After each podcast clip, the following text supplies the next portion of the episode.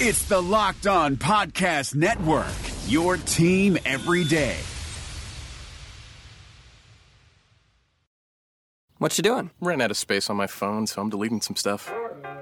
Bye, singing dog. Bye, goal. I pronounce you. Bye, wedding ceremony. Stop. At Metro PCS, you get two free phones with twice as much memory. Really? Don't say bye to your memories. Switch to Metro PCS and get two free LG K20 Plus phones with 32 gigs when you switch two lines. Metro PCS. Wireless. Figured out. Coverage not available in some areas. Sales tax not included in phone price. Excludes numbers on the T-Mobile network. See store for details and terms and conditions. You are Locked On Vikings, your daily Minnesota Vikings podcast. Part of the Locked On Podcast Network. Your team every day.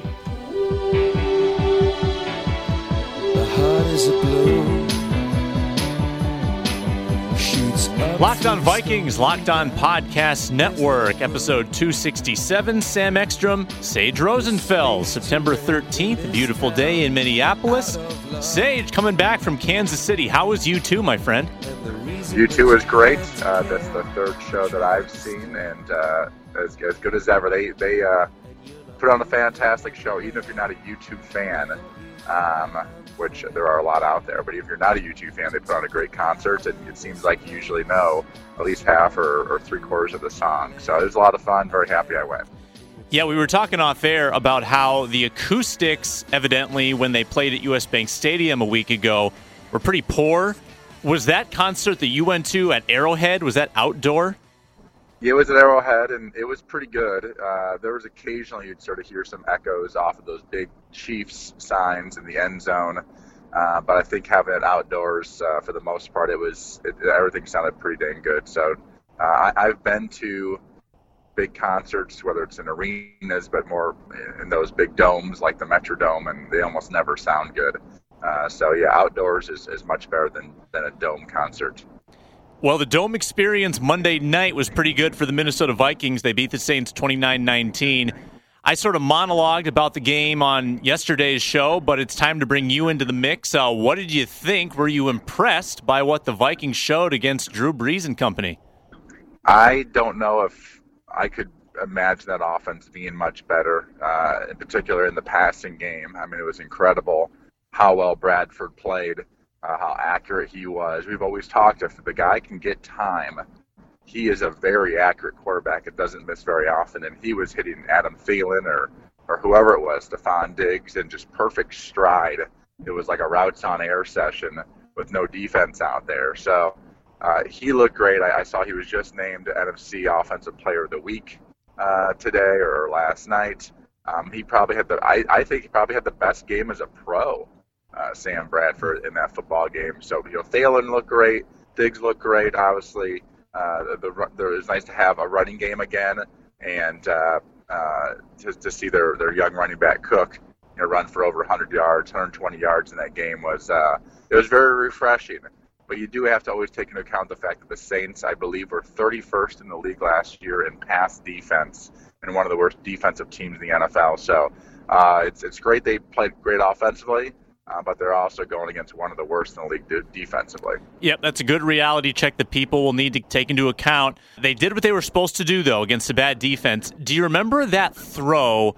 Jarius Wright on the near sideline, like a crossing pattern where yeah, it's phenomenal. Oh my phenomenal gosh! throw. And if you look at the the view from behind, you've got a corner blanketing him on the front side and safety help from behind, and you barely see Jarius Wright on the replay because he's covered up from the front side, and somehow Bradford put it in there despite getting hit amidst his delivery. Well, and that, people don't really realize those are the types of throws great quarterbacks make. And uh, you know, the really Tom Brady's made throws like that many times in the past under pressure, even in bad weather conditions. I mean, Aaron Rodgers makes throws like like that more often than not. It seems like that was an unbelievable throw, and it just shows how good you have to be in the NFL uh, to be a, a top shelf quarterback. And that was that was a top shelf throw. I liked our X Factors segment that we did for last season's game. So why don't we uh, talk X Factors? Uh, obviously, Sam Bradford was a, a clear cut MVP from that game. Uh, who's somebody who flew under the radar for you that, that was impactful? I'll, I'll start. I will go with Pat Elflein, the center. I thought he was marvelous. In his rookie debut. I thought he, he got the calls right. Clearly, he protected well. I don't believe that the one sack was on him. I looked, I saw him running downfield with Dalvin Cook on some of those outside runs. I thought he was outstanding, and he's really, I think, going to be the core of that offensive line for a long time. Yeah, I'll go with the whole offensive line. You know, the receivers get the get the big numbers. Uh, Bradford with the huge game himself, Cook over 100 yards, but it all starts up front with the offensive line. Uh, they've gotten a lot of uh, they've gotten a lot of uh, uh, pressure from people like you and me who, have complained about them for the last uh, year or so, and they really came through. Uh, not only run the football, but, but pass protecting. You know that that pocket was was beautiful on, on a lot of the throws. The tackles did a nice job of forcing the ends up the field and around Bradford for him to step up. And the key is on the inside. Uh, when when the defensive ends go around the outside of the quarterback, there has to be space by the center and the two guards to hold firm in the middle, so the quarterback can step up into the into the pocket and be an accurate thrower. And he had a pretty good pocket for the most part on Monday night. And after the game in the locker room, all of the skill position players that were being interviewed, they were all lauding the offensive line with credit and, and, sort of taking some shots at the media saying, well, you guys don't like to say anything nice about them, but they were amazing tonight. And we will say nice things about them now. That was an outstanding performance. I think they deserve the things that were said about them before, but this is a new group. This is a new season, and they got off to a fantastic start. As far as the Saints go, you kind of feel bad for Drew Brees because I don't know how many more years he has left in his prime, but he's going to be 39 years old soon, and I just don't think that defense is ever going to be in a position to help him out uh, before he's going to have to call it quits. Yeah, on top of it, it seems like the Saints are always one of the worst in the league with dead money. They seem to waste a lot of money on some a lot of bad contracts and and uh, release players after maybe a year after getting a big contract, which you know uh, brings all that uh, signing bonus money up to the next year. And and this year is no different with the Saints. They're one of the worst of the leagues with with dead money. So because of that, they don't they can't pay guys who are currently on their roster all that much, in particular on their defense and it end up, ends up being a shootout. And Brees is throwing the ball a ton and taking a lot of hits, and uh, it's, it's it's a tough situation for him to be in. He'll put up big yards this year, but you know, probably a good chance he won't put up big big uh, big wins this year. What did you make of the Saints' running game, particularly the way they, they utilized their three backs and got Adrian Peterson just six carries? It was 2016 Vikings like the way they ran the ball, less than three yards a carry. Nobody had more than 20 yards, and nobody developed any sort of rhythm. What did you think of Peterson in his return? Well, I thought he looked good, actually. I mean, I think he looked fine. There, there wasn't uh, a ton of runs for him to, you know, he only can do as well as the offensive line. They had one of their tackles go down early in the game. They don't run the ball that well anyway. Uh, there wasn't really, really much Adrian could do. You know, six carries um, when they when they split it amongst three running backs, six carries isn't that that bad actually. Uh, I know it's like one of the lowest of his career, but um, we had taken to the fact that they were losing the entire fourth quarter and you know, having to throw the ball a lot more than run it at the end of the football game. Uh, it wasn't surprising to me that he only got six carries. Today's show is sponsored by Talkspace, the online therapy company. For a fraction of the price of traditional therapy, you can pick an experienced, licensed therapist you relate to and feel comfortable with. Each and every therapist has at least a master's degree and has completed over 3,000 hours of supervised work. To match with your perfect therapist, go to Talkspace.com forward slash boom. And to show your support for this podcast, use code BOOM to get $30 off your first month. That's BOOM. Talkspace.com slash boom. B O O M. There was that perceived little rift with Peterson and Payton on the sideline. There was a short video captured by ESPN cameras. Did you see that? I did. It looked like Adrian was sort of yelling at at uh, his head coach for you know not giving him the ball more or something like that. Is this something that maybe happens more often than we know, or do you think this is an issue? I guess more or less. Well, I, I never like it when a coach or when a, when a player, really, or a coach, but really when a player goes to a coach and, and emphatically on the sidelines uh, yells at them about something. Uh, it's just it's never a good look. Uh, it's sort of a you know football is not a democracy. Um, it is a uh, it's a dictatorship, and the head coach runs the show. Believe it or not, that's just the way it goes. Um, and, and they can get in those discussions another time. But on the sidelines, it uh, it sort of looks like uh, you're trying to tear down the credibility of the head coach, and you put the head coach in a tough situation where he either has to yell back at one of his players, which doesn't look good, or say nothing, which looks like he's being walked all over uh, by one of his players. So it's, uh, in my opinion, definitely not the right thing to do, and maybe that's part of the reason the Vikings decided to let him go. Well, they said all the right things after the game, so they didn't exacerbate that situation, but that's the last thing that you want out of sort of a high profile running back coming in. He, he didn't do anything in the game. He hasn't established credibility with that head coach yet, uh, based on what he's done there. Not a good look for Peterson at all. And, you know, I'm not sure you can put too much on Payton there just because of the way the game was going. He had to pass the ball to catch up. And when you're going to pass, you're not going to put in one of your weaker pass blockers in Adrian Peterson. And, and sometimes I wonder if Peterson realizes his limitations. That's kind of my, my thing with Peterson.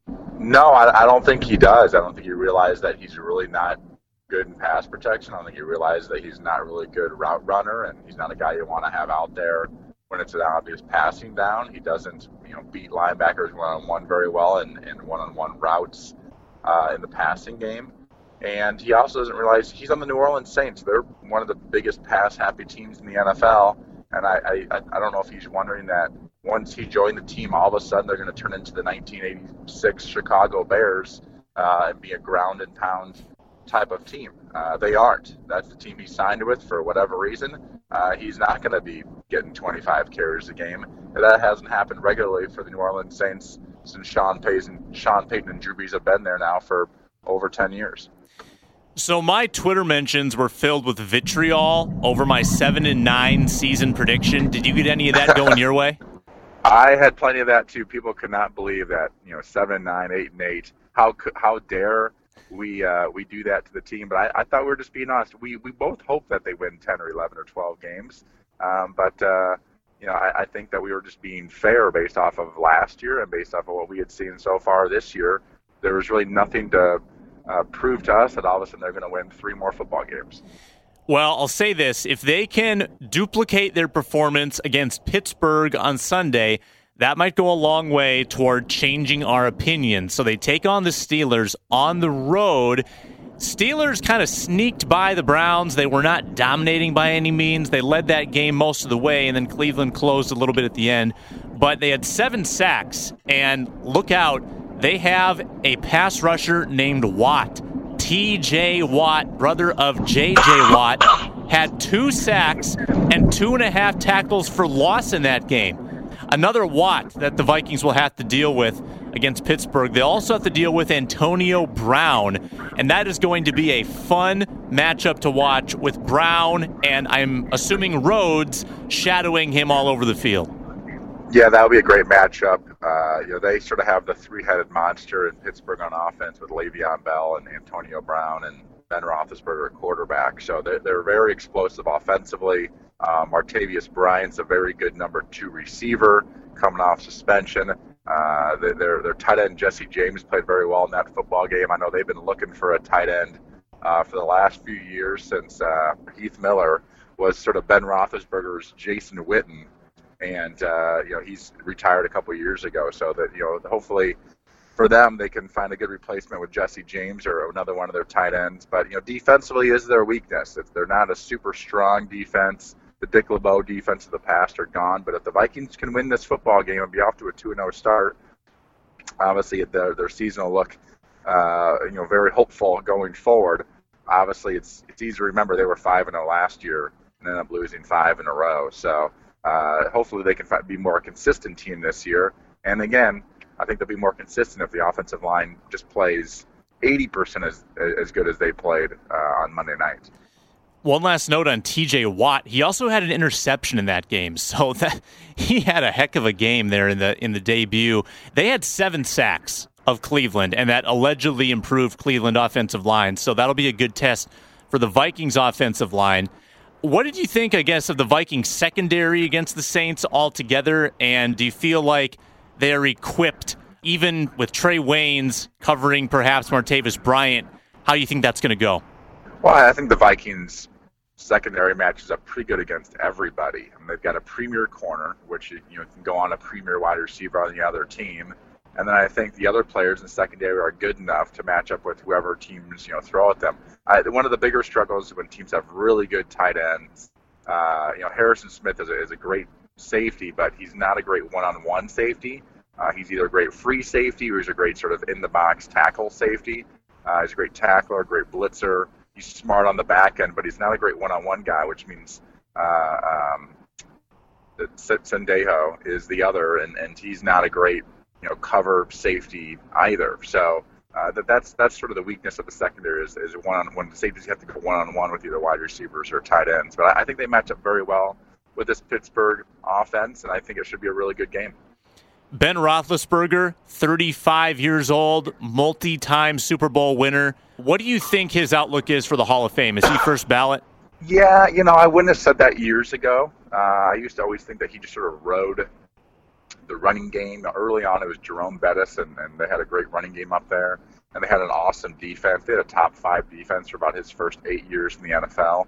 Uh, but as his so he you know he, he won those two Super Bowls fairly early, and, uh, and and as time progressed, I think he's become a better and better quarterback that has I think shot himself into you know first uh, ballot Hall of Fame status. That offense has really uh, ridden on his shoulders over the course of the last, about the last seven or eight years, and and he you know does seem to play great in, in big games and and uh, he's one of those quarterbacks that scares you because he doesn't care who you're playing or where they're playing or what the weather conditions are. Uh, he'll give his team a chance to win, and and uh, he's been a lot of fun to watch over the course of the last about 13 years. Yeah, tough guy too. It seems like he's he's dealt with a lot of injuries in his career, but he always manages to play through them or come back from them and win some big games for that team. And with Mike Tomlin as head coach, you know, the former Vikings defensive coordinator Tomlin has really made a name for himself. He's been coaching for over a decade now. He'll have a conference call with the local media here. Last one on the Steelers. What's your impression of Mike Tomlin as a coach?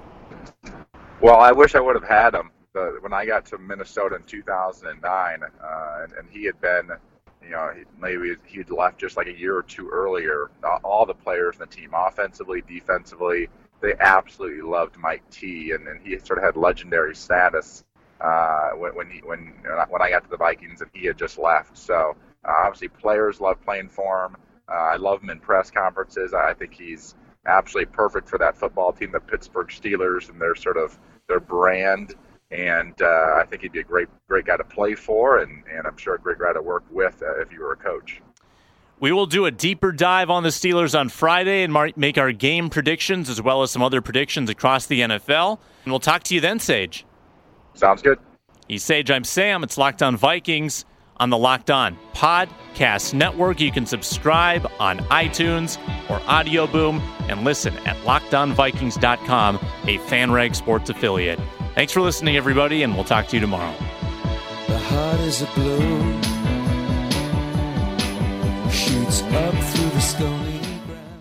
Is democracy in danger or decline? Condoleezza Rice, William Galston, and Carlos Gutierrez and others take on this question in the fall edition of The Catalyst, a journal of ideas from the Bush Institute. Surveys show Americans place less trust in institutions like the media and business. Others contend America has faced far more challenging periods and emerged strong. Leading policymakers, Bush Institute experts, and respected journalists take on this debate. Read about it at bushcenter.org/catalyst. Catalyst.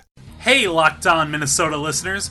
This is Tony Abbott here to tell you about the brand new Locked On Wild podcast, where my co host Joe Booley and I break down the Minnesota Wild every single day. How can you listen? Just search for Locked On Wild in your favorite podcast app and subscribe to bring Locked On Wild to your device every day.